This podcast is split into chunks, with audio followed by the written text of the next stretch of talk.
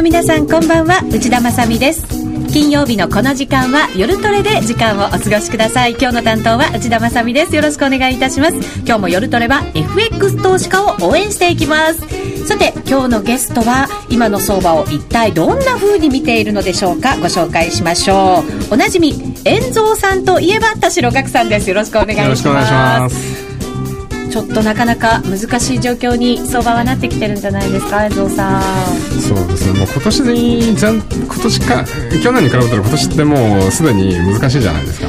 難しいで、でも去年も難しかったんですけどね。まあ5月まではそれでも、ええ、あの買っとけみたいなんで。そうですそうです。でちょっと押したらまた買ってみたいな、はい、結構同じことの繰り返しで利益が少しずつでも増えていったのに、その後すごく難しくなって、うん、また最後のところでグッときましたけど。うんそれでもまた今年に入ってから難しい。そうですよね。やっぱり去年はまだアベノミクスのあのあのあれがすごくみんな真実だし。期待もね、はい、ありましたよね。で少しだから賞味期限が、このままだと切れつつあるのかなっていう感じになってます。だからそれで売ろうってことのあれじゃない。まだ期待はしてるんだけど、えー、去年みたいに落ちたら絶対買いって確信がそろそろみんな持たなくなってきたんじゃないかなと思ってるんですけど、僕自体まあそうなんで、えー、特になんかこう私たち日本人が一番懐疑的に見ていて、外国人投資家がそこにものすごい期待をしてっていうようなスタートでしたよね、最初は、でも2月のやっぱり第3週ぐらいまで外国人って1兆円ちょいあのもう売り越してて、まあ、2月の第3週目かになんかにようやく今年になって初めて外国人開放しましたよね、はい、だから外国人もちょっと少し引いたスタンスになってまあここここから売りはしないけど、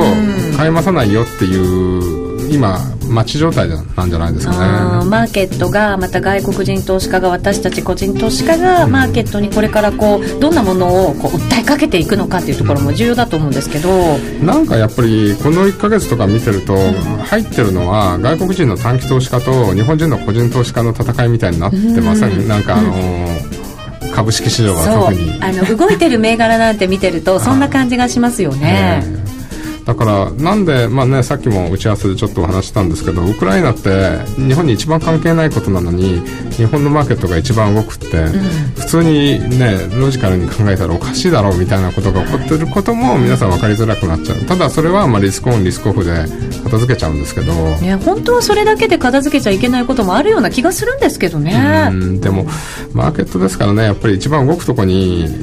あの理由なく売ったり買ったりしたら儲かるっていうところに入ってきちゃうんじゃないですかね。動いてるということが大きな材料の一つなんですね。で、ね、日本のマーケット結構でかいじゃないですか。リクイディティがあるんで、はい、ね、なおかつえー、っと、かなり、まあ、ある程度レンジ内なんだけど、例えば日経平均で言えば、1万4000、1万5000結構ブンブン動いてくれるんで、んまあ短期の値幅取りに行く連中だったら仕掛あの仕掛けやすいですよね。だから多分そういうののおもちゃになってる感じが特にするかなみたいな。ね、なんかこう、個人投資家としてはなんか振り回されてる感がちょっと辛いなと思ったりするんですが、うん、えー、今日はですね、週替わりの投資心理、現状相場の把握をしていこうと題して、はい、遠蔵さんに足元の分析と、はい、またあの実践的な投資戦略なども解説をしていただこうと思います。はい、どうぞよろしくお願いいたします。えー、そして番組の中では FX 取引をもっと楽しむためのコーナーもあります。ツイッターや番組ブログでご意見、ご質問随時受け付けています。随時また番組の中では取り上げさせていただきますので、ぜひ皆さん一緒にトレード戦略練っていただきたいと思います。それでは今夜も夜トレ進めていきましょう。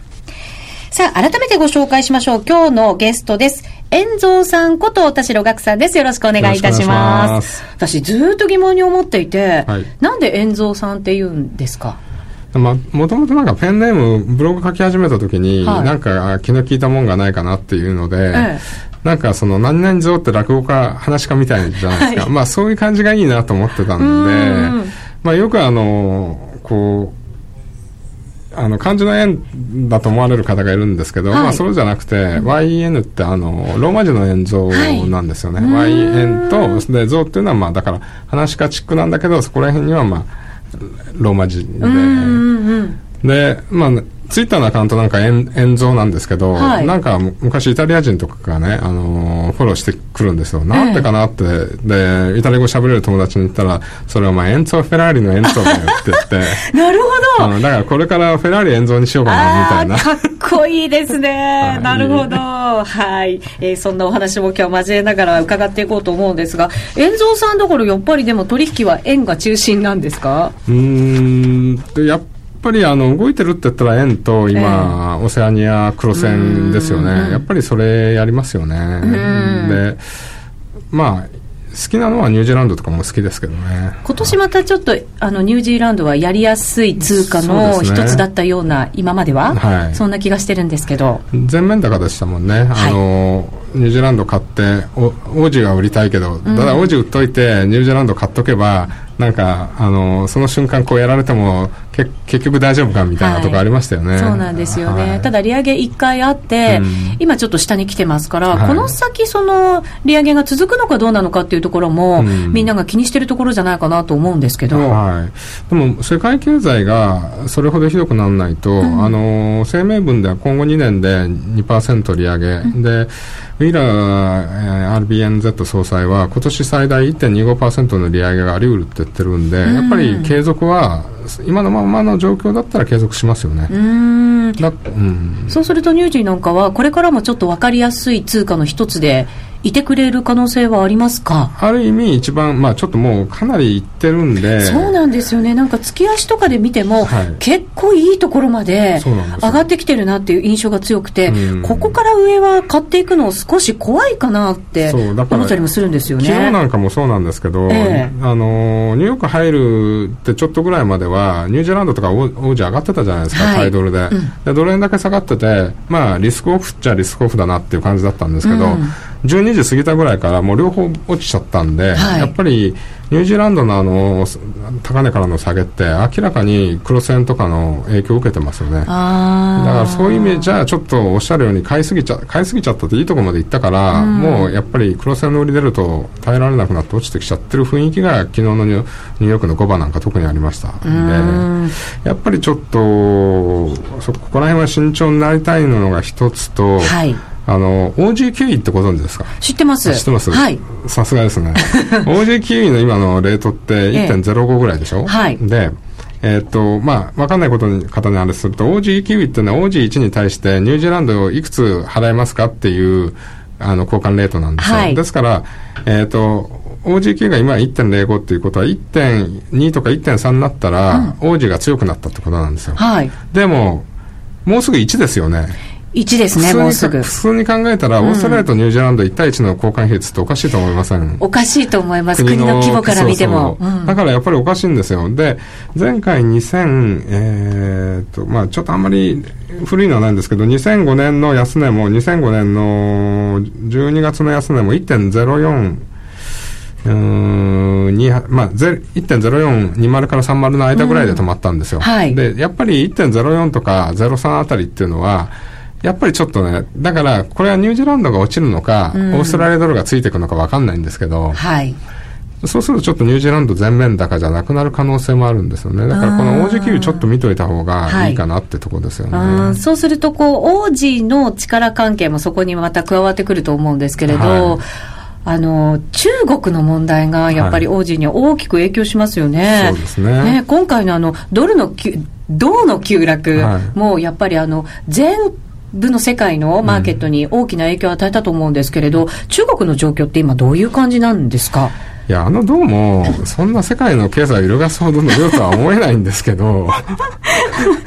え、中国人の誰かが銅を輸入するので資金調達して、それを銅売って、利財商品に投資してるっていうんでしょう、えーまあ、だから売られて、で、銅もジャブジャブだしって、でも、ちょっとか、いくら中国が13億人いても、世界経済揺るがすぐらい銅、あの、か、銅買って輸入して、利財商品突っ込んでないでしょ、うん、と思うんですよ、ね、だからあれやっぱりきっかけだと思うんですよね。だからまあ鉄鉱石とか、いろいろなもんもそういうふうになってるって言われてるんですけど、えまあ、だからバブルが崩壊するときって往々にしてああいう何かのきっかけで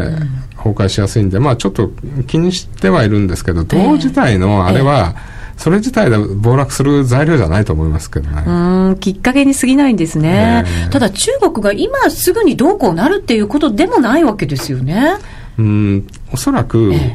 わかんないですよ。僕政治の専門家じゃないんで。でも、習近平さんが権力を掌握したんじゃないですか。っていうのは改革をやろうっていうことはかなり強いことをやんなきゃいけないわけじゃないですか。はい、で、今回全人代で、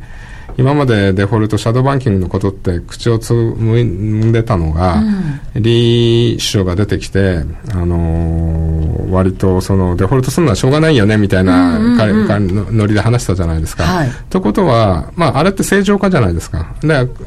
中国がこう正常化したり、あと周小泉、えー、中国人民銀行総裁は、あのバンド広げるとか、うん、もうすぐ金利を自由化するかとかって言ってるんでああいう改革をしてるってことは、ある程度指導部がやっぱり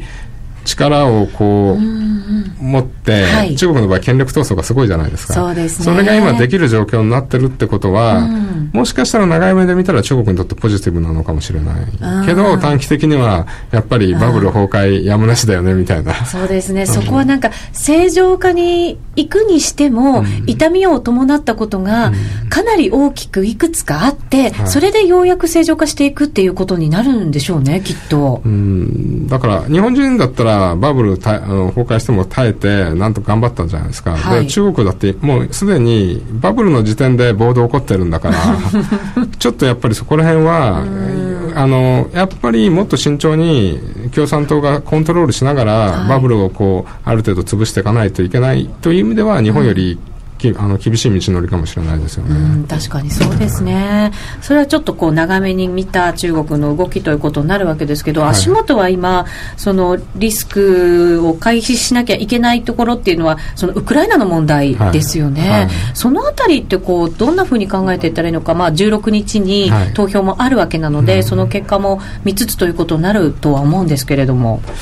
ウクライナ結構もう去年の10月からやってるんで、ん。今頃出てくること自体がちょっとっていうあれなんですけどそうかマーケットに影響を与えたのはでも今年に入ってからですもんね,、まあ、ね。まあ、あの要は死者が出たりあのデモとかで、なんか過激化した以降ですよね、え。ー、なんとなくちょっと映像が刺激的になってきてるので。で、ね、まあ、大体だからマーケットが荒れる時ってあれであのギリシャの時もね、あの火炎瓶が飛んで死者が出たような時って、うん、あのフラッシュクラッシュとか起こったじゃないですか、はい、ななんとなくなんかそういうのって人の心理をこうあれしてるのかなっていう気もしないでもないんですけどね。だって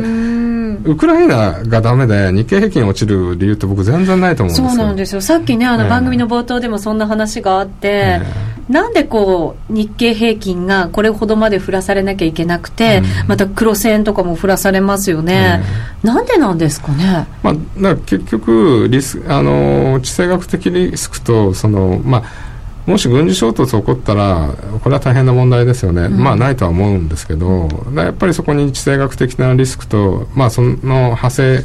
系でリスクオン、リスクオフになって、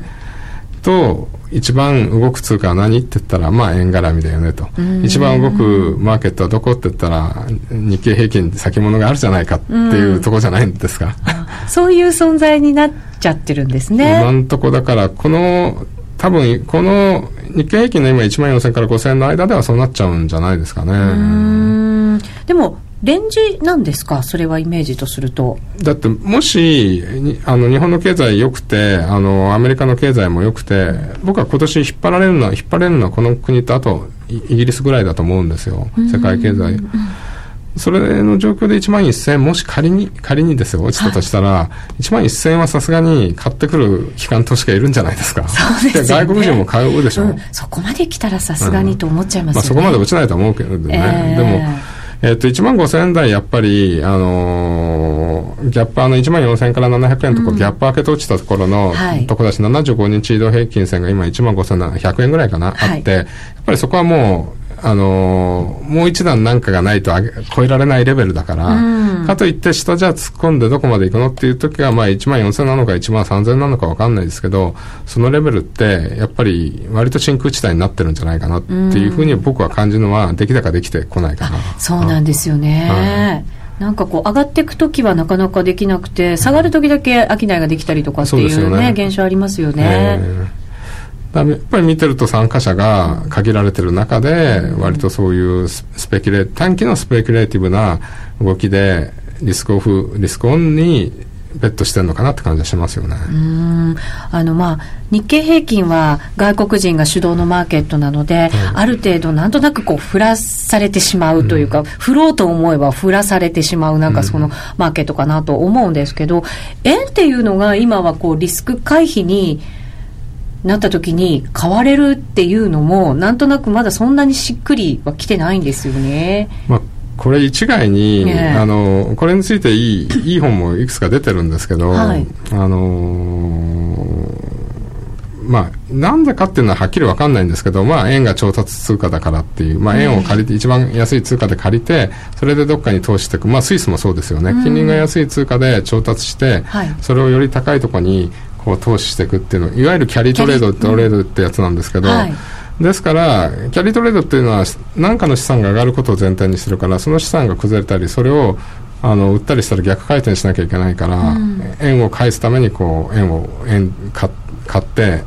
円だから円買いをしなきゃなんないとか、うん、まあそういう理由だとか、うん、まあ経常赤字黒字国の通貨はえー、と買われやすいだとか、はい。まあ、いろいろな理由があると思うんですよね、うん、でもその中で一番なのはやっぱり流動性が結構あって、うん、手がけやすいってところもあると思うんですよね、うん。あ割とユーロに次いで円は結構でかいマーケットなんで、はい、それもで大きいんじゃないですかね。うん。確かにそうですねえー、っとそのドル円のじゃあちょっと動きを、えー、分析していただこうかなと思うんですけれども、はい、今ちょっと番組が始まる手前ぐらいで下の方向に来て、はい、これ今日の安値つけたんですかね？101円台の前半ぐらいまで行きました、はい、今少し戻しているような状況も本当の足元はありますけれども、まだこれ下に行くんですかね？まあ、100円割れるとは思わないんですけど、うん、まあ、100円台っていうのはあってももうおかしくないですよね。もうだってちょっとですもんね、ん。あと30銭ぐらいしかないし。で、まあ、前回の安値は100円これ75銭ぐらいでしたっけ、はい、えー、とあれもありますし、あと大体あの2月2013年の10月から今回、うん、えー、と12月末っていうか1月に上昇してって105円えー、45銭の半値戻しぐらいが大体100円の、うん、これは101円ぐらいか、まあ、101円ぐらいになるんですよね、はい、だからまあ101円ばさみっていうところはあのー一一旦止まるべきところではあるのかなって感じはしますけどね。100円は結構なんか心理的な節目で、まあ、その心理的な節目にあんまり重きを置かない置かない方もいらっしゃるようではありますけどね。そうですね、100円、えー、まあ、まあ、抜けてから落ちて、えっと、ブレイクしてないし、うん、まあ、今日もなんか101円50ところ101円は結構大きいオプションの、えー、っと、エクスパイリーって期限到来があるんで、はい、まあそういう時は、あの、その間、間っていうかその近辺で売り買いが、こう、うん、いわゆる、あの、ガンマトレードっていうんですけど、それがあるんで、うん、50抜けるのに時間かかったじゃないですか、さっき。はい、まあ、そうですね。多分そういうのが出てるんだと思うんですよね。うん、で、まあこう2、30銭でもし止まったら、少し跳ねて、そこで買った人たちは、まあ50、60でまた売るっていうので、こう、じくじくじくじく、あの、夜中の11時ぐらいまでやるんじゃないですか。なるほど。そういう時間帯でもあるんですね。はい、えー、この先でも、下がまあじゃあ100円割れはないかなと思うと、上もだからちょっと重くなってきてるのかなと思ったりもするんですけど。まあ3円50銭、この前のがちょっと高値だったかな。あ、まあ37、うん、77銭か。あのー、が高値だったかなって感じはしますよね。だから何もなければ、まあ100円50、103円50ぐらいでちょっとしばらく。はい。やるんじゃないかなと思うんですけど。その先ちょっと長めで見てもらうと遠藤さんはやっぱり円安トレンドの方だとまだ思われてます？まだこのレベルだったら円安、まあ、105円6円いっても円安ですから、えー、まだ円安でいいのかなと思うんですけど、えー、今年のシナリオって僕あのやっぱりこの4月の消費税、えー、の値上げが重要なあのポイントだと思ってたんですね、ね、もうすぐに迫ってきてますもんね。でこの時にまだ104円とか5円とか日経平均が16とか165とかやってれば、うん、それで落ちてもある程度日銀の追加緩和を待てる、うん、1ヶ月2ヶ月待てるあの余裕はあったと思うんですけどここでやられちゃうとちょっともうかなり悲鳴がっていうか、ちょっとなんか嫌だなっていう、その前にもこういうか状況になってるのは、正直言って、あの、まあ、僕も株ロングまだちょっとあるんで、嫌だなって感じですね。うん。日銀動きますかね？動くにはでも相当な、やっぱりこう、その理由が必要になってくると思うんですけど、この今の環境なんか見ちゃうと。うん、あの、そうですね。理由を言うと、まあ、粛々とやってて、えー、CPI も1%ぐらいに上がってきてっていうのがあると思うんですけど、え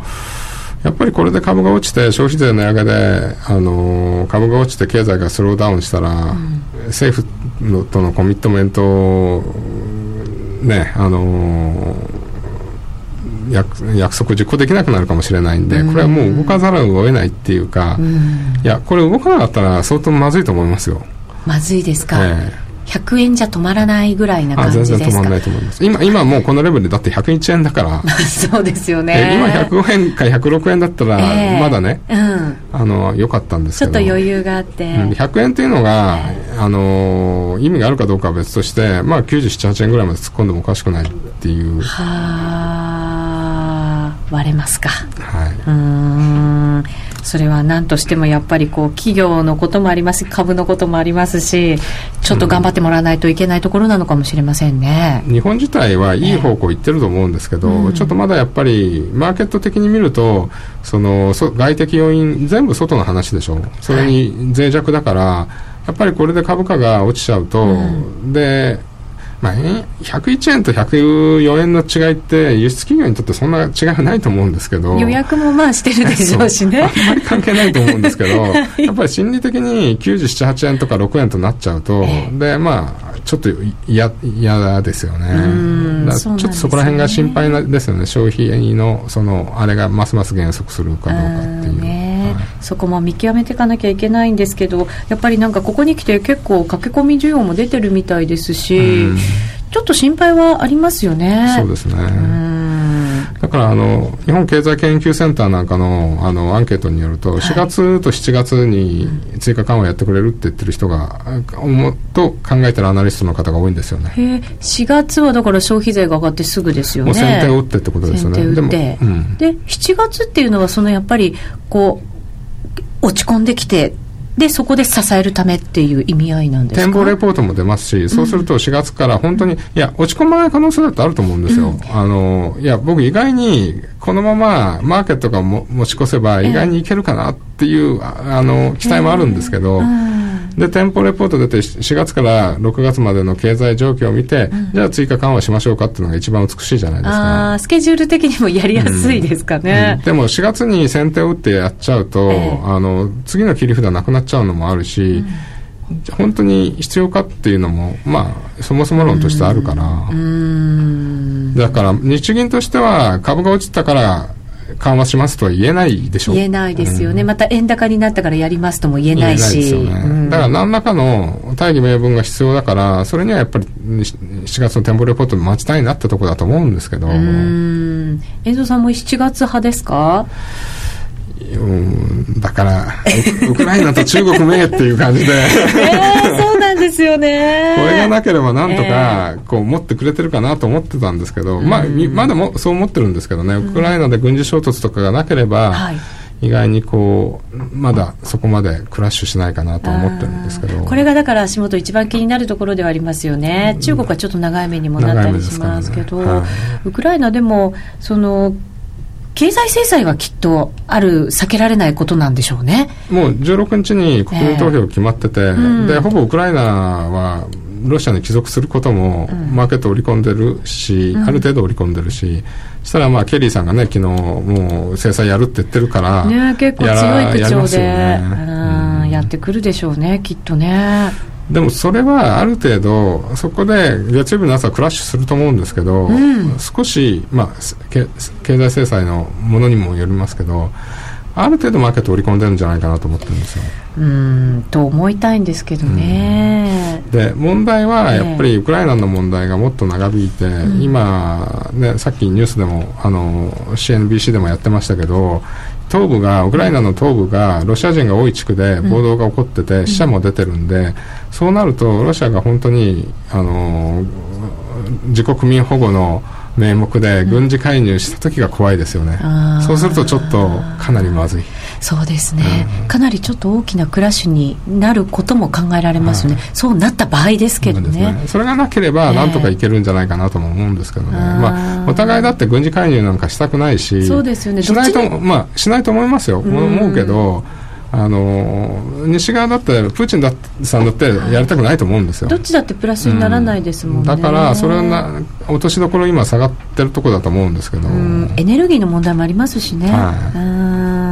まあ、今週末一体どんなふうに出てくるのかっていうところもまた月曜日の朝ですよね。はい、ね。マーケットがどう受け止めるのかっていうのもちょっとドキドキしながら。だから今日はちょっとやっぱり皆さん手締まう方も多いんですかね。そういうもうちょっと諦めムードが出てますよね。あのロンドンの入り際に、えーと、1円の50銭から80銭ぐらいまで、うん、まあ、米系銀行買ったらしいんですけど、えー、あれでちょっと2円台乗っけるかなと僕もあの思ったんですけど続かなかったんで。そうなんですよ、はい、そこでもたもたっとして下に来ちゃったので、ね、そうなんですよ、うん、だからこのところのやっぱり戻りが少し戻り試したとしても鈍いので、ね、株ももちろんそうだし為替もそうだしで、うん、やっぱりその辺がかなりのこう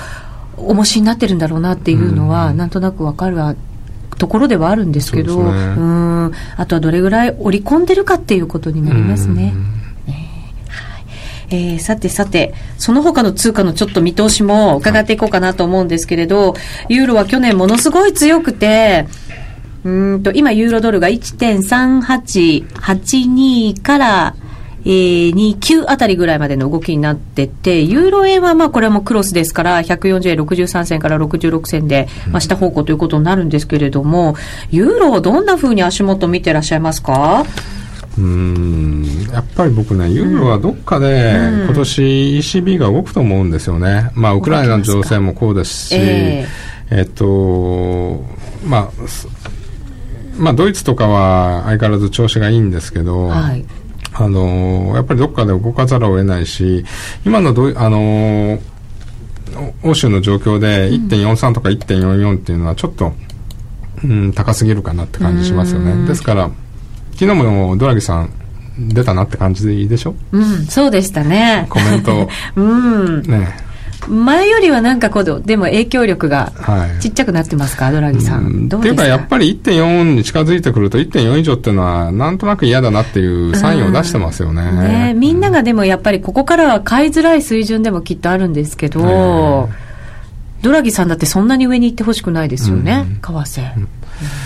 うんまあだから1.41とか42あっても43とか44はないな、みたいなイメージですかね。まあでも、攻めていくにはやりやすいですかね。その辺に来たら一旦売ってみて、あと超えていったらロスカットするとかっていう攻め方もできることはできますけど。あとやっぱり欧州にお金向かってましたよね。えー、日本株が一旦こうちょっとポーズになっちゃって止まってるから、はい、あのーファンドマネージャー調査なんかも、やっぱり欧州株いいみたいな、あの、アンケートで、欧州にオーバーウェイトの人多かったんで、やっぱり結構去年ぐらいから、去年の、うん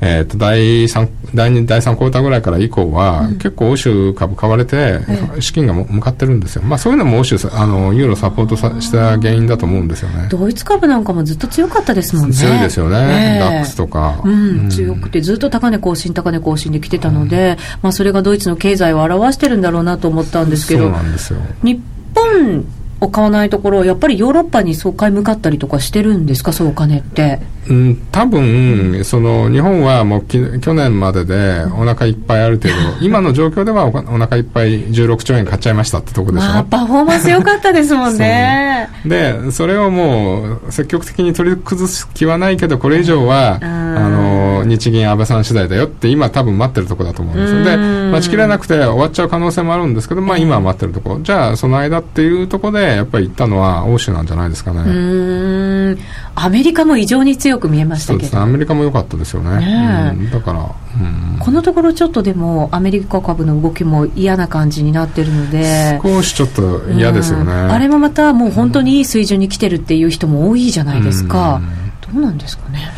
いやそれはだからバブルは崩れてみないと分かんないから。ということはバブルっていうことですかね、だから金融相場だったことは確かじゃないですか。そうですね。もうだってこれ全体でね、地球全体でジャブジャブなわけですもんね、ですね、うん、ででただ、金融相場終わったと言い切れないのは、日銀が金融相場続けて、あのジャブジャブ出し始めて、はい、あの FRB も買い入れの額は減らして、あテーパリングしてるけど、まだ買ってるわけでしょ、うん、そうですね、まだじゃ、ね、やってて、で、今年1年間で終わったところで、ようやく、まあ、今年1年間で終われば、ようやくこれ以上は増えないってところで、まだで落ち着くわけじゃないですか、うんまあ、正常なところというか、それでもまだまだ低金利なわけだから、正常とは言えないんでしょうけど。だから400兆近くお金を出して、それはでもまだ引き上げないって言ってるんです、うんはい、これ以上増やさないって言ってるけど、これ以上引き上げるとは言ってないわけだから、ジャブジャブのままは続くってことですよね、はい、それは増えなくても。はい、だからそういう意味じゃ、金融その金融相場がなんで終わるのっていう意味では、ちょっとそこら辺分かんないところがあるんですけど、やっぱりもう、お腹いっぱいかなってところなのかもしれないですよね。うん。日本株もお腹いっぱい、まあ、アメリカ株もそうで。どこにこう今金なんかもすごく強いですからこのお金が次はどこに向かっていくのかなっていうのを考えなきゃいけないと思うんですけど、うんね、だからそこがやっぱりそのどっかが引き受けてくれる市場が出てくれば去年は日本株でしたよね。まあアメリカも良かったけどそれが今出ないとちょっと今年後半やっぱり全体的に厳しいかもしれないですよね。うん。ちょっとなんとなく不安な1年になりそうな気がするんですけど、まあ、でも明るい材料もあるんですけどね。昨日のさっき話してた記者会見の話とか。ああソフトバンクの。そう。ね。え、かっこよかったですけどね。あの CNBC のインタビュー見てたんですけど、えー、あの日本人の経営者が英語であの外人からインタビュー受けて、うん、あのアメリカの携帯あの通信環境を変えるんだみたいな、うん、ほらかもしれないけど言うのってかっこいいじゃないですか。あのプレゼン良かったし、ね、でイエス・ウィー・キャンとか、あの、孫さん言ってて、ちょっと悪ノリかなみたいな。でもね、なんか、あんなふうなこう経営者の姿を見せてくれるのって、なかなか日本の大企業じゃないですもんね。はいねもったいないことに。そういう意味じゃ、うん、日本人としては拍手したいんだけど、えー、要は通信、あれ、認めないって言ってるじゃないですか。だってあんな大きいものが一緒になるのもなかなかねでも孫さんはソフトバンクが日本で仕掛けたような安売りっていうか、うん、通信の値段を下げるんだって言ってるわけでしょ？アメリカでもソフトバンクらしくやるわけですか？でだってあのインタビューの時に、うん、世界で通信の速度が下がってて料金が上がってるのはアメリカだけだとか言って吠えてたじゃないですか。吠えてました、はい、でもなんか聞きながら大きいのと大きいの一緒になったら余計値段って下がらないんじゃないのかななんてふと思ってたんですけど、まあ、そこはねあのアメリカの当局もそう思ってるんだろうけど孫さんはそうじゃやるんだって言ってますよね、うん。まあ、日本でできたことをアメリカでもやればいいっていうことなんでしょうけどね、はいはい、でもそれはどうも認められない可能性が高いというのが出てきて残念ながら。そうすると影響力日経平均の影響力がそうだ ある、うん、っていうかまあ具体名出しちゃうとあそこねソフトバンクが落ちちゃったら嫌だなってね。ね引っ張りますからね、まあ、指数をね。ねまあそれだけでは落ちないと思うんですけど、だまあ、なんやかんやって全てこううまくいかない時ってそそこら辺をちょっとしたものをきっかけにいっちゃうからちょっと頑張ってほしいなってところあるんだけどそうですね。リスク要因でもあるなみたいな。不思議な時にはなんか不思議なんですけどダメな時って本当にダメなこう受け止め方をどんどんしてしまうことって多いですもんね。いい時は全然なんかね、悪いことが出ても気にしないのに、はい、マインドって面白いなと思いますけど、まあ、それがだからマーケットのポジションなんでしょうね、要はお腹いっぱいでロングの時はちょっとしたことで売りやすいしショートになってればだからこの前1万4000円つけた時って、はい、あのもう行っちゃうぞみたいなみんな感じで目いっぱい下売った売ったじゃないですか、はい、したらなんか落ちなくてって1万5000円まで戻してあれは予定通りかなと思うんですけどやっぱり1万5500円を超えられなかったことでやっぱりレンジかなっていうところに今悪い材料出てきてますよね。だからショートがなくなっちゃってたから。まあ、ドル円も多分そうだと思います。あの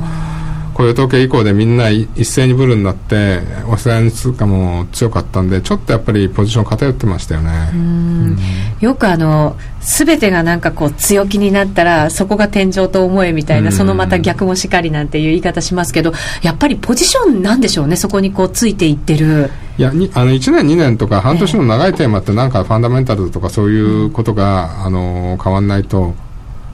あのー、変わんないと思うんですけど1日2日1週間はポジションの傾きだけですよね。うん、うんだと思います。うん、確かにそうですね。うん、あの、ずっとこう、円のポジションが偏ってるなんて話がありましたけど、あれは少し解消になってきたんですかね？だ円売り、あの、IMM とかですよね。はい、円売りずいぶん減りましたよね。減りましたか？減ったけど、まだ高いレベルであるけど、うん、一番多かった時からは半分ぐらい、半分っていうか、え6割ぐらいにはなってるんじゃないですかね。ああ、うん、そうなんですね。それでもまだちょっと多めなんですね。うん、これだけ来てもそうなんですね。さあ、最後に、遠蔵さんが今一番注目されている通貨、はい、で、あと攻め方を教えていただいてもいいですか？うん、やっぱり動くっていう意味ではドル円じゃないですかね。ドル円。えー、で、まあ、ドル円で、これで、ウクライナをスルー、うまくスルーできれば、うん、100円50、103円50で、うん。また。3円50で、はい、ちょっとレンジをやりましょうっていう、うんレンジってなかなか私すごく攻めづらくて、トレンドが出てた方が分かりやすいなと思うんですけど、レンジの攻め方のなんかコツってないですかね？レンジの攻め方のコツ、うん、多くの人がなんかレンジ相場って苦手っていう声個人投資家の皆さんから聞くんですよね。いやでも日ばかりとか23日でポジションを持つ人にとってもし本当に僕のレンジが当たって100円50あたりで買えて103円50だったら十分3円ってレンジじゃない、うん、あトレンドじゃないですかね、まあ、まあ、そうか。そう見ればいいんですよね。すごく短期でトレンドが出てるというふうに見て攻めていけばで結果レンジだったという、うん、あと一つ言えるのは、はい、ストップロスを起きやすいところに置くでポジションを作る、うん、待つってことですかね。だからもしここで一発一発で、一発一回しかポジション取れないとしたら前回の安値100円70でしたっけ、うんうん、そうですね。だからそこに一番近いところで買って、うん、まあ100円70から90ぐらいの間で買って、うん、100円45にストップ置くとかね、うんうんうん、だからそこは分かりやすいじゃないですか。で、ね、もう少し短いあれで言えば、ええ、今日例えば100円20がそこだったとしたら、うん、あ101円20がそこだったあした、まあ、例えばショートだったら100今日は80までしか上がらなかったわけじゃないですか、はい、だから7080に上がったら一度売ってみて、うん、8085を超えてきたらストップ置くっていうその割とエントリーストップエントリー置きやすいところでまで待つ、うん、レンジでも。はい。待つか。そう,、うん、そうすればいけるんじゃない？だ大体みんなあの中途半端なところに入って 待てなくてっていうのがあれなんで、まあ、一発だけじゃないですけど、こう買い下がってそこにストップでもいいと思うんですけど、そあの待つってことが、レンジは待つってことが重要じゃないですか。そうか、うん、やっぱりね、レンジが苦手ですっていうコメントも入ってますし、うん、あと、ブレイク狙いしかあらへんっていう なんかコメントもありますけど。ブレイク決まると嬉しいんですけどね。ねそう、気持ちいいんですけどね。えー、えー、でもなかなかそういうチャンスって多くはないですから、うん、このレンジをこう、短期で見てトレンドが出てるというふうに、まあ、だから自分の時間軸決めればいいんですよ、うん、あの30銭だって一般足で30銭動けばそれもレンジあのトレンドでしょ、うん、だから自分がどこを取るかって決めて、それで時間足で僕なんか15足分足の転換なんていうのはすごく分かりやすいんですけど1分足でもいいと思うんですよ。あの20銭がトレンドだって思ってる。今だってさあの101円60銭ぐらいからずっと30銭ぐらいまで30銭は取れてるんだからこれ1分足で見てたらたちゃんとトレンドになってますよ。1時間足だったらこれしか見えないけど。だそそれを決めて多分やられるのがいいと思うんですよね。わかりました、えー、今日はいろんな見方を教えていただきました。またさらに実践的なお話も次回伺っていきたいと思いますので、はい、よろしくお願いいたします、えー、今日は遠蔵さんこと田村岳さんをゲストにお迎えいたしました。ありがとうございました。あ田代岳さんをお迎えいたしました大変失礼いたしました。CD 金井さやかの90日で仕上げる TOEIC テスト。ステップバイステップコーチング好評発売中。500分にも及ぶ音声ファイルとボリュームたっぷりの PDF ファイルを1枚に収納。しっかり確実にテストに向けた指導を受けることができます。お値段は5250円。送料500円。お申し込みお問い合わせは03-3595-4730ラジオ日経通販ショップサウンロードまで。競馬中継が聞けるラジオ日経のテレドームサービス。東日本の第一放送は0180-99-3841、99-3841。西日本の第二放送は0180-99-3842、99-3842。情報量無料、通話料だけでお聞きいただけます。ラジオ日経ラジオ日経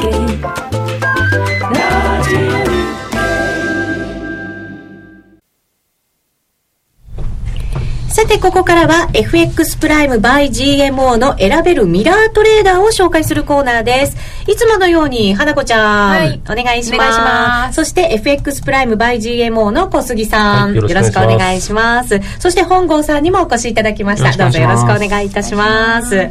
さて、花子ちゃん、はい、デモトレですが、早速、現在の状況から教えてください。はい、先週このコーナーお休みだったので、はい、2週間ぶりのご報告です。はい。はいえー、私の10個のストラテジーですが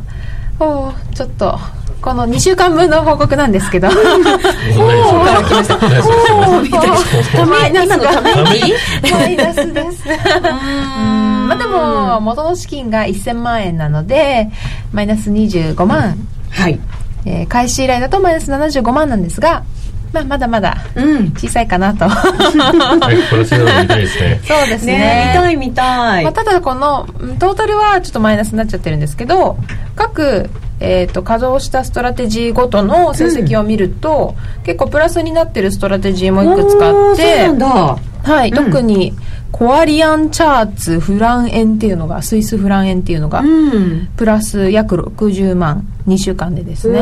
プラス4つある。そうなんですよ、ね、はい、うん、なので、まあ、ちょっとこの X112 ドル円の、がちょっと大きめのマイナスになっちゃってるかなという感じなんですが、うん。ままだあの今日もドル円がだいぶ落ちているので、うん、トレンドが一方向にこう続いてくれれば私のストラテジーたちは結構結果が出ると思うので、うん、はい、ちょっと来週の結果も楽しみにしていただきたいと思います。本郷さん、なんか動き出てきましたね、各そうですね、ストラテジーで。はい。はい、ちょっと面白くなってきました。面白くなってきましたね。うん、ね、はい、どんなふうに分析されます？今、勝ち負け工作して、争い。やって面白いところに来てるんじゃないかなと おワクワクしてきてる、こんな場面ですね。そうですね。で、稼働以来の、これが損益グラフなんですけど、ど、うん、えっ、ー、と、前にも、もっとマイナスだったんですよね、今よりも。でもそこからぐーんと回復して、一時ちょっとプラスになって、で、またちょっとまたマイナスになったんですが、うん、多分こう波をこう繰り返しながら上がっていってくれるんじゃないかなと期待してます、うん、これで為替がね、トレンドがポンと出てくれば面白そうな、はい、基本的にトレンドに強いものを選んでみたので、トレンドが出たらもっと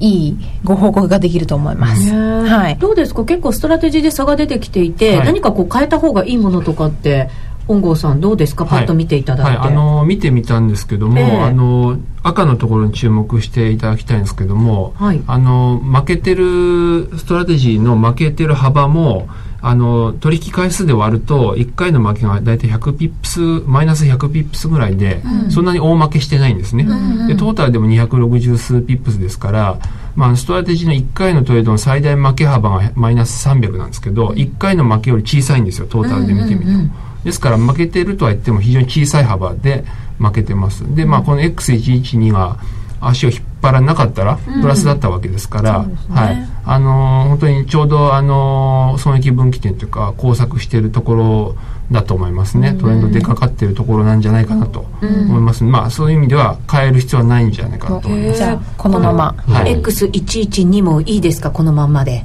とりあえずは。そうですね。はい。はい。あのー、で、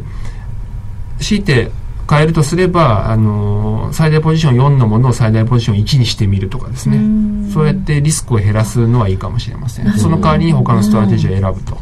はい、はい、それいいかもしれませんね。ポジションちょっと変えていくっていうのは、ね、最大ポジション数をまあ1にしてストラテジーを倍にするとか、はい、そういうのも分散できていいかもしれないですね、そうですね。確かにそうですね、今の相場でストレッチジーをこう組むとしたらどんなことに注意しなきゃいけないんですか、はい、今難しい相場だと思うので、えー、ポイントは通貨ペアを分散することだと思います。分散ですか、はい、はい、どこの通貨ペアにトレンドが来るっていうのは誰にもわからないことなのでで、はい、あのしっかり分散しておくことが、まあ、トレンド出た時に取れるあの方法ですので、はい、またトレンドできた時に変えていった方がいいんですか？そういうのって。大体その時はもうトレンドは終わってて 乗り遅れたんでそうですね。あドア閉まって 私乗れなかったわみたいなそんな感じなので乗っとくのが必要前にいることが必要なんです、まあ、乗っとくのが必要なんです今乗ってます、はい、乗ってます、待ってます、もうじゃあ準備万端と考えていいですね、花子ちゃんは。そうですね、次の、急行列車が来るまあ、乗ってるわけですから、はい、うん。確かに、そうですね、あとじゃあスピード増すだけじゃないですか小杉さん。そうですね。ストラテジーはね先先に行きますから、はい。うん。はい、その他にアドバイスできることがあったら。はい。あはい。そうですね。あとですね、もう一つ稼働させてる口座がありましてそっちもぜひ見てみましょう。今の10個のストラテジーは、私が選んだ10個のストラテジーなんですけども、う一つの講座ではあの私が選んだ2月20日時点で利益が出ているもの、うん、直近30日で利益が出ているものをトップ10をただ選んだだけっていう講座なんです。が、うんうんうん。はい、そちらは結構派手にやられていまして、うん、でもでも何も考えずに選んだストラテあのポートフォリオなのでそれよりは私の方がパフォーマンスがいいっていうところに、まだちょっとこう自信を 持っています。どっちもマイナスだけど わからないですよまだ。ちょっとの違いがね。花子ちゃん自信につながってるんじゃないですか、ね、自信は必要ですよ、ね、額が全然違いますから、マイナスが、まあ桁も違いますからね。そうか。そうなんですはいじゃあ今後の動向に注目ということになりますね、はい、えー、ぜひ FX プライム by GMO の選べるミラートレーダーに興味を持ったという方は、ラジオ日経夜トレの番組サイトの右側のバナーをクリックしていただけたらなというふうに思います。はい。さあ、それではここでお知らせです。今話題のシステムトレード、選べるミラートレーダーが FX プライム by GMO でもついにスタート。選べるミラートレーダーでは、ストラテジーと呼ばれる運用実績の高い投資戦略を選択するだけで、24時間自動で売買収益チャンスを逃しません。また、為替のプロが厳選したストラテジーのパッケージ、ストラテジーパックも多数ご提供しております。システムトレードを始めるなら FX プライム by GMO の選べるミラートレーダーをご利用ください。株式会社 FX プライム by GMO は関東財務局長金商第259号の金融商品取引業者です。当社で取り扱う商品は価格の変動などにより投資額以上の損失が発生することがあります。取引開始にあたっては契約締結前交付書面を熟読、ご理解いただいた上でご自身の判断にてお願いいたします。詳しくは契約締結前交付書面などをお読みください。えー、花子ちゃんそして本郷さん、はい、小杉さんにお越しいただきました。ありがとうございました。ありがとうございました。気になるレースが今すぐ聞ける。ラジオ日経のレース実況をナビダイヤルでお届けします。開催日のレースはライブで3か月前までのレースは録音でいつでも聞けます。電話番号は0570-008460 0570-008460 0570を走ろうと覚えてください。情報量無料かかるのは通話料のみ。ガイダンスに従ってご利用ください。ラジオ日経ポッドキャスト。過去に放送した番組の一部やポッドキャスト限定の番組を iPod などの MP3 プレイヤーでいつでもどこでもお聞きいただけます。詳しくはラジオ日経ホームページの右上にあるポッドキャストのアイコンからアクセス。ラジオ日経。ラジオ日経。ラジオ日経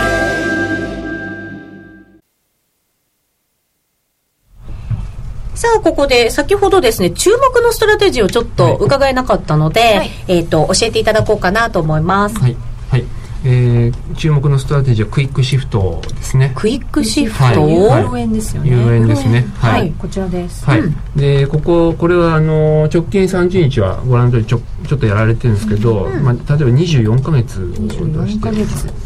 ください、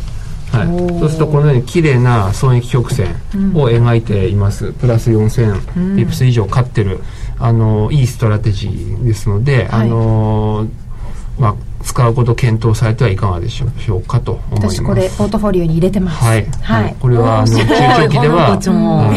いい成績残すんじゃないでしょうかと、プラスですねクイックシフトは、はい、へえぜひ皆さんもはい、えー、この結果などを見見ていただいて組み入れてみてはいかがかなと思ったりします、ちょっと知っておくと面白いツールがあるんですよね、ミラーの中であの他の人の、まあ、何やってるか見れるツールが実はあってですね、えー、覗き見できちゃう、はい、そうですね、はい、他の人のポジションが見れる、うん、ええーはい、私知らなかったですこれ。あそうですか、はい、ぜひあの使いこなして裁量トレードに活かせるツールだと思うんで、はい、はい、この画面のですねチャートの横棒3本のところのあのアイコンがあるんですけどこれをクリックしていただくと、その開いたチャートの通貨ペアで、うん、えー、ユーザーえストラテジー未登録のユーザーと、えー、ストラテストラテジーシグナルってありますけども、うん、ドル円の今の場合は上の方の青い棒がカロングポジション取ってる人で、うん、オレンジ色がショートポジションで72%がもう買いポジション持ったままなんですね今現在も。で逆にストラテジーは半分近くが売りポジションも立ってると。で昨日はもっとこの差が激しくて昨日ガッと下がりましたけどドル円、うん、あのストラテジーの多くが勝ったんじゃないかなと思いますね。でこのように人間の思惑とストラテジーの思惑がちょうど真逆になる時が時々あって、はい、それはまあトレンドの転換点であることが多いのでぜひ裁量トレーダーはこの指標もあのチェックしておいて見ておいていただくと面白いかなと、うん、まあ、一般的には人間の方がこう思考を切り替えるのは遅いので、はい、あのー、先にストラテジーがもうポジション変えちゃってる場合があるので、うん、はい、面白いかなと思いますね。はいわ、はい、かりました。ちょっと面白いの教えていただいちゃいましたね。はい、私もなんか覗いてみたくなりました。ぜひ皆さんもご活用いただければと思います。今日はありがとうございました。さて現在為替です。ドル円が101円31銭から32銭あたり、えー、安値をつけた後ちょっと今戻しているような状況ですね。ユーロ円が140円68銭から69銭。そしてユーロドル1.38844から53あたりということになっています、えー、この後もマーケットのお話をじっくり伺っていくことにいたしましょう。夜トレ高野康則の今夜はどっち？このコーナーは真面目に FX、FX プライム by GMO の提供でお送りいたします。ここからは FX 取引を真面目に、そしてもっと楽しむためのコーナーです。高野さんよろしくお願いします。そしてエミリちゃん、はい、なるみちゃんにも加わっていただきました。よろしくお願いいたします。さて高野さん来週ですけど、まずはウクライナのあのごたごたがどうなってるかというのも注目ですけど、その他にも注目すべきものって来週ありますか？そうです。まあ、やはりそのクリミアの住民投票がどうなるのか、まず行われるのか行われないのか行われて結果がどうなるのか、それに対してロシア、それで欧米の反応がどうなるのかっていうのが、まあ、もちろん一番注目で,、であとはですね、まあ、FOMC があるので、はい、のそれ FOMC 自体はまあ多分100億ドル縮小ということになると思うんですけれども、まあ、その後のイエレンさんのまあ記者会見とかで、まあ、今後の見通しについてあるいはそのまあ、雇用情勢なんかに関して、まあ、ちょっといい数字が出たんでそれそういうことに対してどういうことを言うのかなっていうのが、まあ、注目ですかね、まあ、あとは普通にあのニューヨーク連銀の景気指数とか、はい、鉱工業生産とか、まあ、フィラデルフィアの景気指数とかあるので、まあ、そういうものを見ていくと。ただその収書の出来事の具合によってはですねそういう、あのー、経済指標がどうのっていうのは割とどうでもいいことになっちゃうかもしれないので、はい、はいうんまずはその今週末ですよね。そうですね。ただその、うん、まあおそらく結構面倒くさいことになるんだと思うんですね、まあ、あの住民投票が行われてロシアに帰属するっていうふうに多分なって、うん、でもそれが憲法違反だとかなんとか違反だとかって言ってあのいろんな国がまあイチャモンつけてでそれに対してロシアはいやそれ民意だからと。入れてくれって言ってるんだからうちはまあしょうがないと。やっぱその住民を守るために自分たちは軍隊を展開してるんだっていうことで、うん、それに対してまあどうそのなんていうんですか中東とかの出来事であればそれに対してアメリカ軍が入っていってこう白黒つくんですけどまあ多分軍事的なことが起こるっていう可能性は確率は、まあ、ウクライナ軍とロシア軍の間っていうのは多少ありますけれども NATO 軍が何かをするとかっていう確率は多分まあ限りなくゼロに近いと思うんですね、うん、なのでそんなに簡単に決着がつかない。であとはあの EU とアメリカの間にもかなり温度差があるので一応、まあ、メルケルさん昨日は厳しいこと言ってましたけれども、うん、そうは言っても、あの今、ロシアと EU の間ものすごくあの緊密なその経済関係があるのでうん、でまあ、例えばその経済制裁とかで全面的にその金融とかいうことになると困るのはどっちかというとあの EU の側なんですよね、あの天然ガスを買ってるんで、はい、それドイツなんかその全体の3割ぐらいをロシアから買ってるのでこれがダメっていうことになるとあの原発日本と同じでドイツも原発止めてますから。うんでそういうことがあるのであのいざとなるとなかなか何もできないんですよね、うん、まあ、あの預金封鎖したりとかそういうそのぐらいのことしかできないんで、うん、でロシアはロシアであのやっぱプーチンさんものすごく今なぜプーチンさん大統領になって今があの支持率ナンバーワンだそうですから、うん、ものすごくあの基盤もしっかりしてるのでだからちょっとこれ長引くかもしれないなと思いますね。で長引くとやあのどうしてもリスクオンになりにくくなるのでそうですね、はい、あのまあちょっとしばらくはドル円100円から103円の間、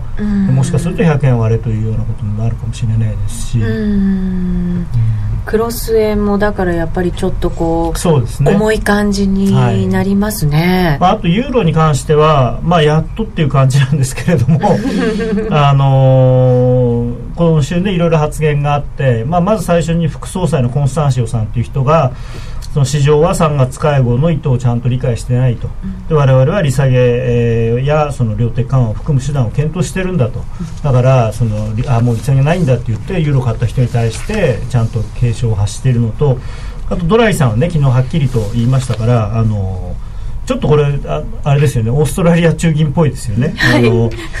そうあの実質金利差が縮小する見通しだから為替への下押し圧力になるだろうなんていう中銀総裁はこんなこと言っていいのかっていうぐらい最近でもみんな踏み込んできますね中銀総裁は。いや不快なほど高いって、ね、僕だったら言いますけどね。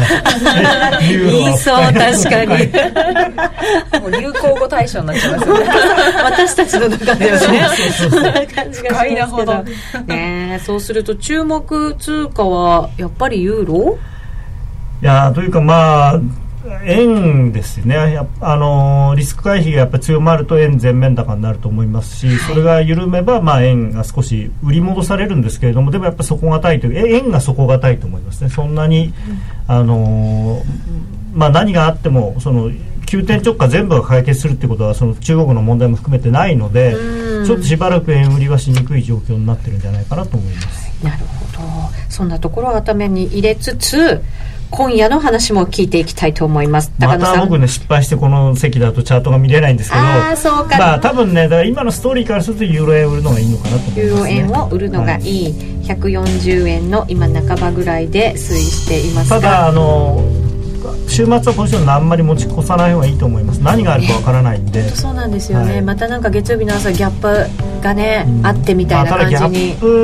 あ、上にギャップが空いて始まるっていう確率は非常に低いのかなと思いますけれどもね。うん。やっぱりちょっと注意をいただいて、はい、今週末をお過ごしいただければなと思います。ありがとうございました、はい、高野康則の今夜はどっち？このコーナーは真面目に FXFX プライム by GMO の提供でお送りいたしましたさあこの後はユーストリームのびで、えー、延長戦を行いますのでぜひそのあたりもご覧いただければと思います。ラジオの前の皆さんとはこのあたりでお別れです。皆さん良い週末を。さようなら。さようなら。